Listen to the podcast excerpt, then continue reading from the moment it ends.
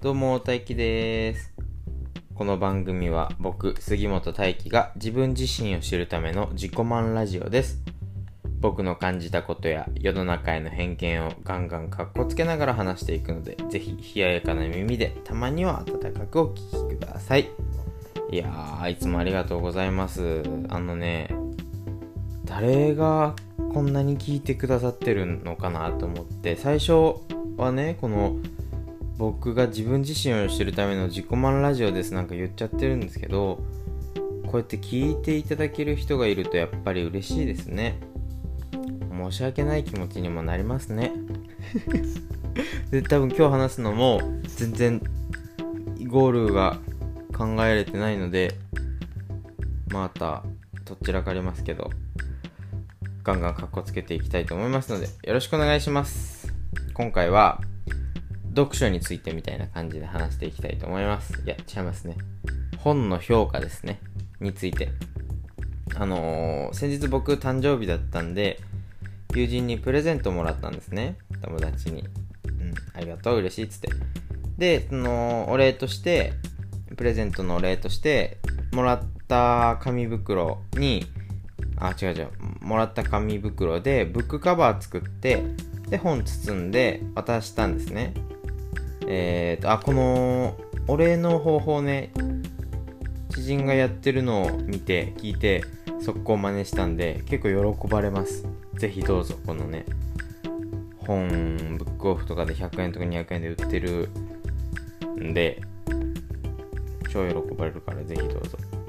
で、なんだっけ？本を渡したんですね、お返しとして。で、その友人は、うん、友人には僕が少し前に読んで面白かったし読みやすかった本を渡したんですね。で えっ、とちょっと前に読んでないけどつまんないっていう LINE が来て別に悪意はないですよ。読んでないけどつまんないかっこ笑いぐらいな感じでつまんないって決めつけんなやっていう感じの話をしててでまあその友達の僕の友達の知り合い？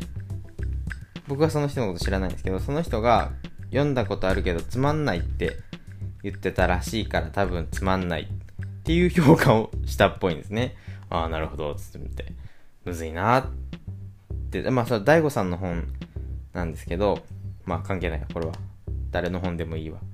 えー、っと、まあ、僕の中ではその本をうんと何？評価するとしたら星1から5の4ぐらいな感じなんですね。でまあ彼の知人僕の友達の知人は多分1でそれに伴って友達の中でも1ああ同じ本なのにこんなことあるんだなっていうふうに思ったんですけどこれ逆のことが昔ちょっと昔っていうかどんぐらい？半年か1年ぐらい前にあったなっていうのを思い出してえー、っとなんだ世の中的に大ヒットした本が僕がつまらなかったんですね、まあ、つまらなかったというか、えー、っとその本に書いてあった内容が結構いろんな本にいろんな本で言われていることが平べったく書いてあったような本でなんだうんとまあ今まで何を読んできたかによって感想変わるんだなっていう風に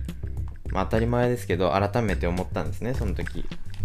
でちょっとヘッドホン外す。なんだ？なんつけ？うんと当たり前だけど当たり前だけどそういうの今更思ってあその人もそうなのかなって思いました。これで終われないな。うんとね。そうそう。